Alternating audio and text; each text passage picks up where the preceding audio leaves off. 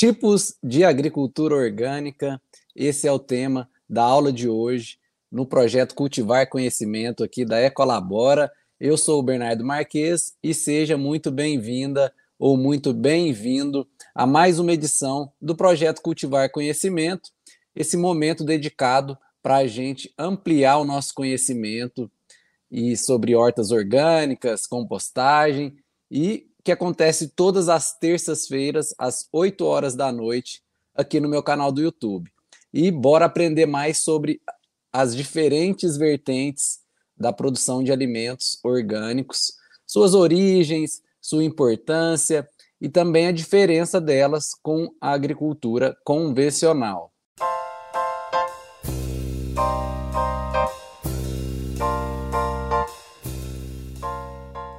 Hoje eu preparei um material aí riquíssimo para vocês, para ampliar aí o conhecimento, né?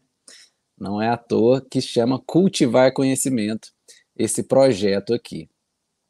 Bom, existem diferentes linhas, né, diferentes vertentes, ou posso até dizer diferentes escolas de produção de alimentos orgânicos, como a agricultura sustentável, a agricultura regenerativa, agricultura orgânica, agricultura biodinâmica, agricultura natural, agricultura biológica, agricultura sintrópica e a agroecologia.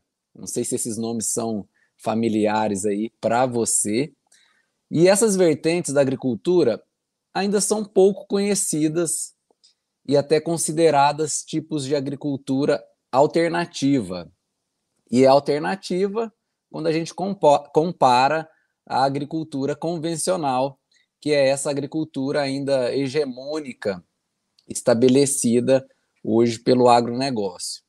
Então, é uma oportunidade muito rica a gente poder falar mais e dar voz a esses outros tipos de agricultura alternativa, porque eu acredito que eles podem de fato ajudar a mudar o destino aí do nosso planeta ajudar na construção de um mundo mais saudável, mais verde e mais ecológico na prática. Isso porque a agricultura convencional é baseada num conjunto de técnicas, de práticas e procedimentos de plantio, né, procedimentos agronômicos, melhor dizendo, que seguem padrões um tanto questionáveis, um tanto polêmicos diante toda a destruição e desigualdade que a gente vê hoje no planeta a nível ambiental, social, político e econômico.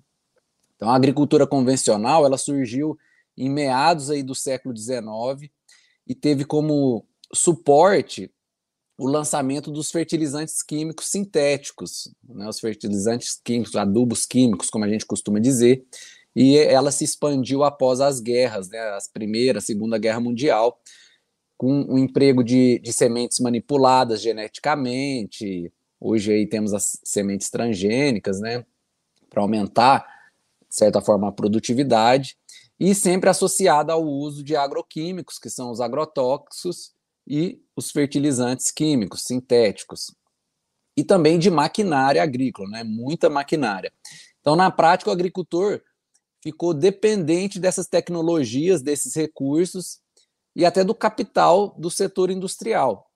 Então, é, que a agricultura convencional é dependente do uso intensivo desses produtos químicos sintéticos, tanto para adubar as plantas, né, com os fertilizantes minerais sintéticos, como para combater as pragas e doenças nas plantas, ou até mesmo para combater plantas daninhas nas, planta nas plantações com herbicidas, inseticidas, fungicidas, que são os famosos agrotóxicos. Então, isso é inquestionável, né? E, além disso, a agricultura convencional ainda adota um sistema de plantio de monocultura, que é utilizando áreas enormes, né, super extensas. Então, esse modelo de agricultura convencional, que tem aí o uso intensivo dos adubos químicos sintéticos e dos agrotóxicos, traz uma série de desvantagens como a degradação do solo, devido ao uso intensivo né, desses produtos químicos que destrói a vida no solo. Como a gente já sabe, é super importante o solo ser vivo, ser rico para ele ser fértil, e é essencial para a saúde, tanto do solo como das plantas, consequentemente. E ainda com o tempo, esse uso intensivo de adubos químicos e agrotóxicos acaba trazendo também a sanilização e a acidificação do solo. E junto com isso, ainda tem a destruição da biodiversidade da natureza, do local, com os insetos polinizadores, por exemplo, tanto pelo uso dos agroquímicos como pela monocultura, que para quem não sabe é quando a gente cultiva uma só espécie de planta num mesmo local. Ou quando se cultiva, né? Porque eu não, eu não faço esse tipo de cultivo em monocultura. Tem também a desvantagem de gerar um alto índice de toxicidade para o agricultor ou para a pessoa que aplica ali esses produtos químicos e que na maioria nem utiliza EPIs, que são os equipamentos de proteção individual para se proteger, e sem falar nos riscos para os consumidores que também vão ser prejudicados aí por consumirem esses alimentos cheios de veneno. E a gente sabe que o Brasil é campeão aí no uso de agrotóxicos e tem alimento aí com percentuais altíssimos de agrotóxicos, como o pimentão, o tomate, a cenoura, o morango. Então é complicado, né? Mas ainda bem que nós temos alternativas mais saudáveis e inteligentes para produzir nosso alimento de verdade.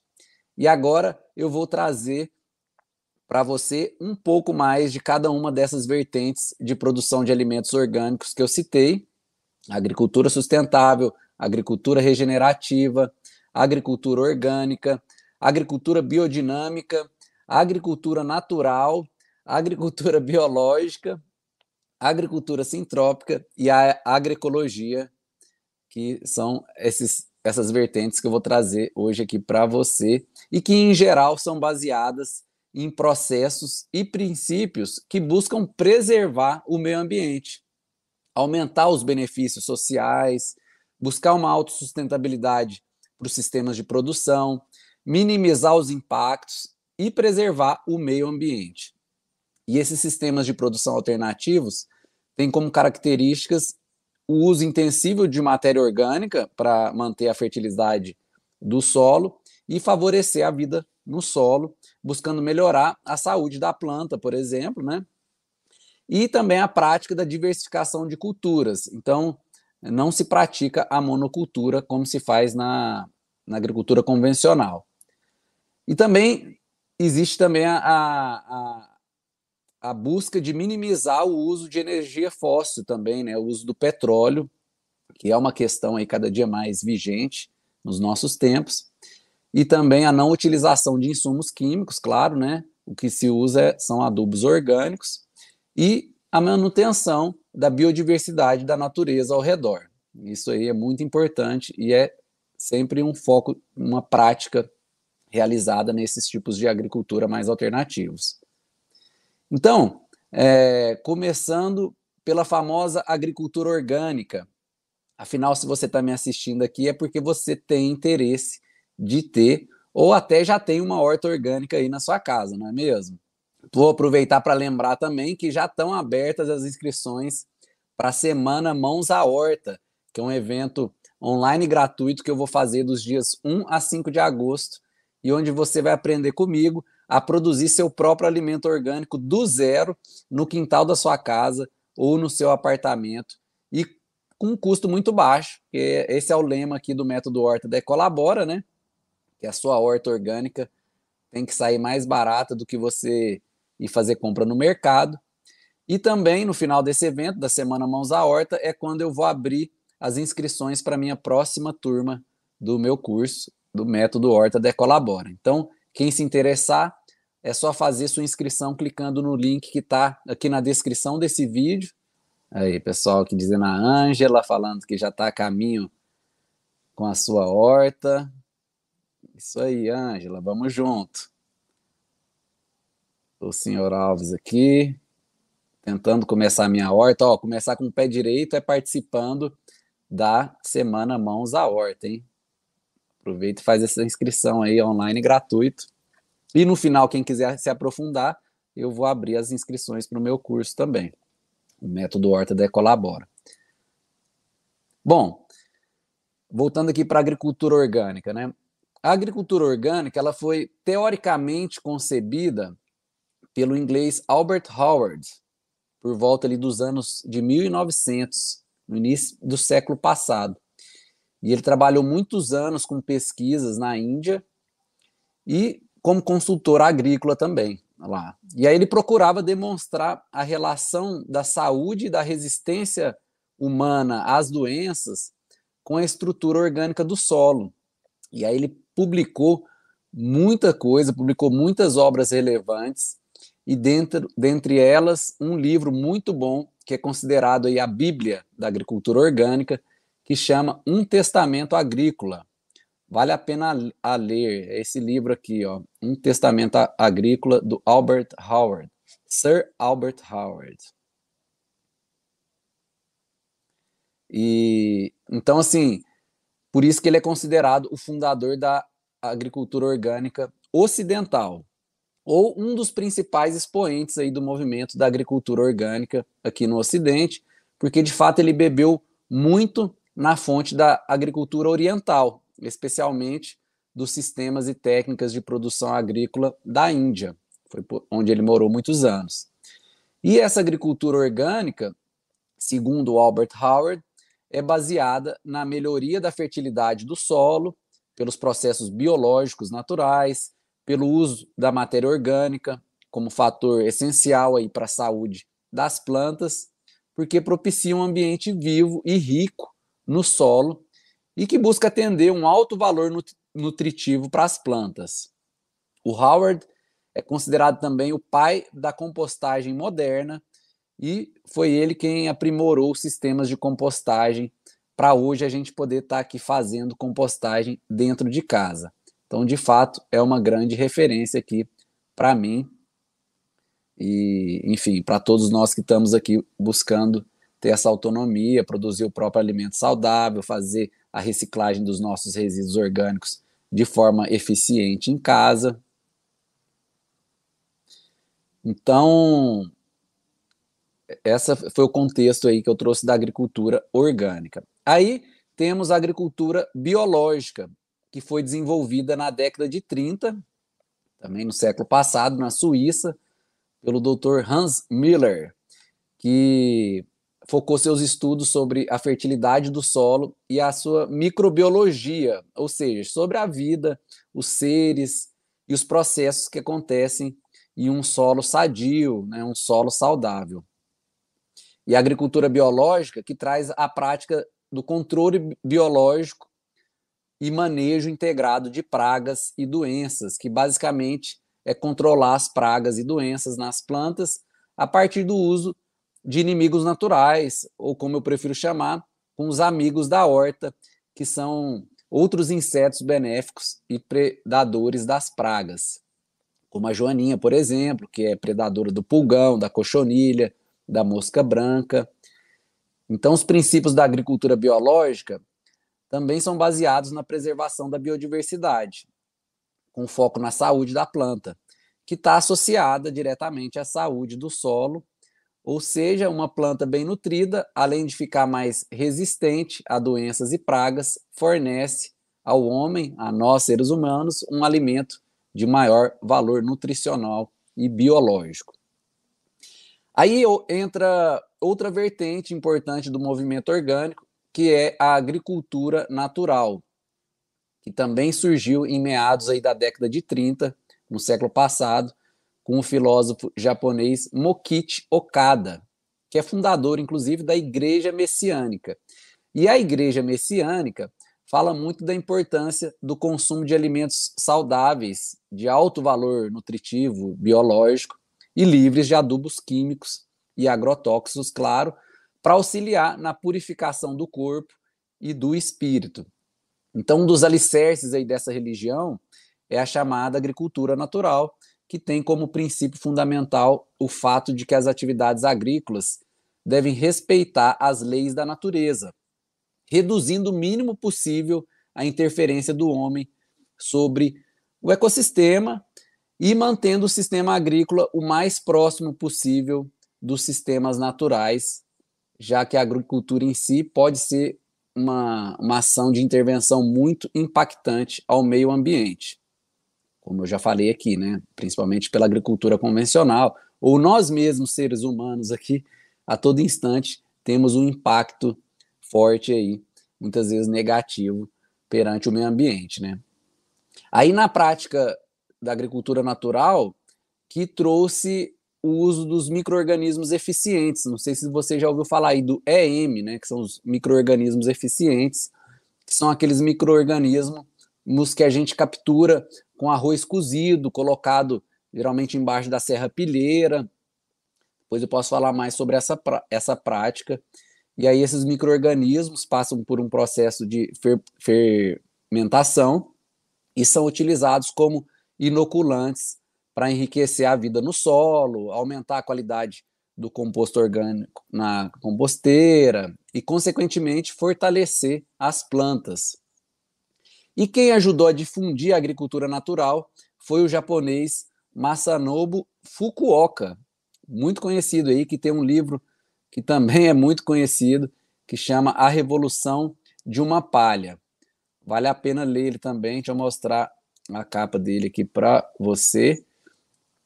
É muito bom também esse livro, muito inspirador e é uma das bases aí do da agricultura natural. Beleza? Ah, e tem uma curiosidade. A Corim, aquela marca de carnes orgânicas, não sei se você conhece ou já ouviu falar, é uma das poucas marcas nacionais de carne orgânica, inclusive, e ela tem suas bases na agricultura natural, na igreja messiânica e tal. Enfim, é só uma curiosidade para você entender que isso é real, né? Isso está aqui no, presente no nosso mundo aqui no Brasil também, apesar de vir do Japão, né? E do século passado. Então vamos seguir aqui. Aí tem a agricultura biodinâmica, que surgiu com o filósofo Rudolf Steiner no início da década de 20 do século passado, né, de 1920, e que está muito relacionada à influência dos astros, como a Lua e os planetas, a influência que esses astros exercem sobre as plantas e as práticas de cultivo. Então, a agricultura biodinâmica tem como princípio essa integração entre os recursos naturais da agricultura e essa conexão com as forças cósmicas. Pode parecer meio místico, mas não é não, é bem real. Existe uma força, a gente, né, um exemplo claro disso são as marés, né? Quem mora na praia sabe, lua cheia, a maré fica mais intensa e por aí vai. Isso falando só da lua, né? Imagina os outros planetas aí em volta do nosso sistema, né? E é um estudo bem interessante. Mas vai muito além disso, claro, tá, tá ligado à antroposofia, que é definida como uma ciência espiritual criada pelo Rudolf Steiner e que busca uma visão integrada, onde a propriedade deve ser entendida como um organismo vivo. Então, uma visão sistêmica. E existe, por exemplo, o calendário biodinâmico. Não sei se você conhece ou já ouviu falar também, que é um calendário de plantio e que aqui no Brasil é produzido pela ABD, que é a Associação Biodinâmica, que fica lá em Botucatu, no interior de São Paulo, lá no bairro da Demetra, inclusive já morei lá, conheço o pessoal. Trabalho muito interessante. Vou até mostrar aqui o, a capa desse ano, né? Todo ano muda o calendário, que é atualizado, calendário biodinâmico. E esse calendário que guia é, as operações agrícolas de plantio, de poda, de raleio, de colheita, por exemplo. Então, quem segue aí a agricultura biodinâmica segue esse calendário que tem o dia certo para fazer cada coisa de acordo com a influência dos astros, da lua, dos planetas aí nesse, né, com as plantas. Tem também os preparados biodinâmicos, que são uns tipos de compostos orgânicos que são produzidos para enriquecer a vida no solo. E eles fazem até homeopatia para aplicar nas plantas e no solo para fortalecer o sistema imunológico deles, para você ter noção. Beleza? E o Rudolf Steiner, para quem não conhece, é o criador né, da antroposofia, da agricultura biodinâmica e também é, das, das escolas Waldorf, do CSA, que são as comunidades que sustentam o agricultor, ou comunidade que sustenta a agricultura. Tem várias iniciativas interessantes ligadas à antroposofia, que provavelmente, agora que você ouviu falar, você vai poder conhecer mais por aí. Aí a gente tem a agricultura sustentável, que é um conceito difundido mais recentemente, aí por volta dos anos 80, durante a década de, de 90, e não chega a ser um modo ou um sistema de produção especificamente, né? É mais um, um objetivo, uma ideia assim a, a, ser atingida, um objetivo mesmo a ser atingido, com essa ideia de buscar a autossustentabilidade da produção e do uso racional e inteligente dos recursos naturais. Então, a ideia da agricultura sustentável é muito utilizada em propriedades que estão fazendo a transição do sistema convencional para o orgânico, por exemplo, e segue nessa linha de produzir os insumos aproveitando os recursos do próprio local, fazendo compostagem e tudo mais. Sempre que a gente usa a palavra sustentável, tem que tomar um pouco de cuidado, porque às vezes pode ser um pouco fachada, né? Como a gente fala do greenwashing, que é quando a pessoa usa desse termo, sendo que ela não tem práticas de fato que são sustentáveis, ou, ou às vezes ela tem uma prática só sustentável e fala que é, já engloba todas, sendo que o impacto negativo às vezes é, é até maior, né? Então, por exemplo, pessoa faz compostagem, mas ainda usa agrotóxico, por exemplo, ou um pesticida, um herbicida, mas só porque faz compostagem fala que é sustentável, entendeu? Então, muita atenção aí. Aí temos a agricultura regenerativa, que é um movimento que surgiu a partir da agricultura orgânica e vem para reforçar o fato do agricultor buscar sua independência pela potencialização dos recursos da própria propriedade ou que são desenvolvidos na própria propriedade. E assim conseguir ter mais autonomia ao invés de ficar dependendo de recursos externos, recursos que vêm de fora. É um sistema que possibilita uma rápida recuperação das áreas degradadas e ela tem um potencial muito forte de regenerar essas áreas. Então, geralmente se trabalha muito com agrofloresta ou sistemas agroflorestais, que são sistemas de produção que imita o que a natureza já faz normalmente, com o solo sempre coberto, muitos tipos de plantas juntas, consorciadas, com poda intensiva para gerar mais biomassa para o solo. Aí entra num, num, universo incrível também, que é o da, do, que é o da agrofloresta ou dos sistemas agroflorestais, conhecidos como SAFs, né? SAFs é sistemas agroflorestais, e também a agricultura sintrópica, que é um modelo de agricultura desenvolvido pelo suíço Ernest Ghost, que mora aqui no Brasil, né? Super conhecido, que tem toda uma teoria riquíssima e práticas, claro, também, que se baseiam nos processos naturais para criar florestas altamente produtivas e que tendem à independência de insumos e até mesmo à irrigação, né? É, o famoso plantar água, né? Então, quem pratica agrofloresta já teve ou vai chegar nessa experiência de poder plantar água, que significa você restaurar possíveis nascentes que tenha no seu terreno, na sua propriedade. É muito bonito de ver. E acontece, viu? Isso não é só teoria, não.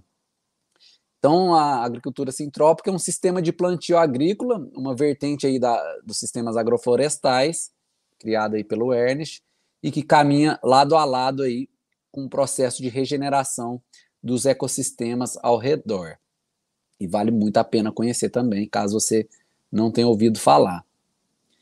E aí a gente chega na agroecologia, que é uma ciência que apresenta uma série de princípios e metodologias para estudar, analisar, desenhar e avaliar sistemas agrícolas, englobando aí não só a parte ambiental, né, de produtividade, mas também a parte social e econômica, uma saúde também que integra o todo. A agroecologia vê os sistemas produtivos como uma unidade, né?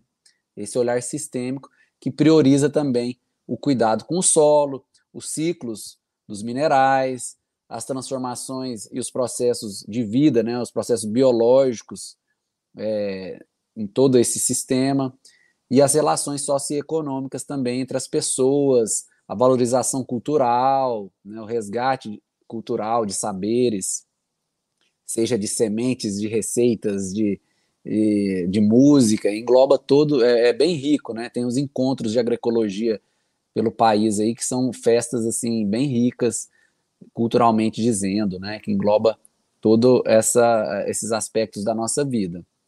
E tudo isso são, são temas de investigação que engloba essa ciência né, de estudo que é a agroecologia. A Ana Primavesi, que foi uma engenheira agrônoma, engenheira agrônoma austríaca radicada aqui no Brasil, já faleceu recentemente. Ela é considerada precursora da agroecologia no Brasil, é uma grande referência. E tem também o Sebastião Pinheiro, que é outro nome de referência é, na agroecologia aqui no Brasil. Vale a pena pesquisar mais sobre o trabalho deles. Bom, resumindo tudo isso, se você for comparar os sistemas de produção de alimentos orgânicos, esses tipos de agricultura alternativa que eu citei aqui, com a agricultura convencional, você vai entender que a agricultura convencional foca o manejo na planta, é baseado em monocultura, em geral foca apenas em macronutrientes para disponibilizar para adubar as plantas, que é o famoso NPK, que é nitrogênio, fósforo e potássio que são os adubos químicos sintéticos, né? Foca no combate da doença e de pragas com agrotóxicos, herbicidas, pesticidas e todos os outros cidas aí, que vão deixar as pragas, na verdade, cada vez mais resistentes e as plantas cada vez mais frágeis. Então, é um processo vicioso aí que degrada né, o meio ambiente enquanto produz. E é uma produção mais quantitativa que resulta em um alimento de baixa qualidade nutricional, diferente dos sistemas de produção de alimentos orgânicos da agricultura alternativa, que foca o manejo na saúde do solo, é baseado na policultura, né, no cultivo de várias plantas juntas, que é o contrário da monocultura, é, foca na saúde da planta, então disponibiliza diversos, tanto macro como micronutrientes, que são os nutrientes que a planta precisa em maior ou menor quantidade, né, para deixar a planta mais forte e nutrida e, consequentemente, ela fica mais resistente a pragas e doenças, utilizando adubação orgânica, cuidando da biodiversidade e produzindo à medida que recupera e regenera e mantém a saúde do ecossistema da natureza ao redor. E é uma produção qualitativa que resulta em um alimento de alta qualidade nutricional, propiciando né, uma melhor saúde para quem consome, no caso nós humanos. E todos essas, todas essas vertentes, né, esses tipos de agricultura orgânica que eu chamei aqui, me influenciaram diretamente para criar o método Horta da Ecolabora, que se você tiver interesse em conhecer mais, é só participar da semana Mãos à Horta, que é um evento online gratuito que vai acontecer já já aí dos dias 1 a 5 de agosto e onde você vai aprender comigo a produzir seu próprio alimento orgânico do zero aí no quintal da sua casa, seja na sua casa ou no seu apartamento, e com um custo muito baixo, já que o lema do método Horta da Ecolabora é que a sua horta tem que sair mais barata ou pode, né, ou deve sair mais barata do que você ir fazer compra no mercado. É assim que faz sentido para mim. E é quando eu vou abrir também as inscrições para a próxima turma do meu curso, né, do Método Horta da Colabora. Para se inscrever, é só clicar no link que está aqui na descrição desse vídeo. Beleza? Eu coloquei aqui nos, nos comentários também. Beleza? Prazer estar aqui com vocês. Uma boa noite a todos e até a próxima. Bora plantar!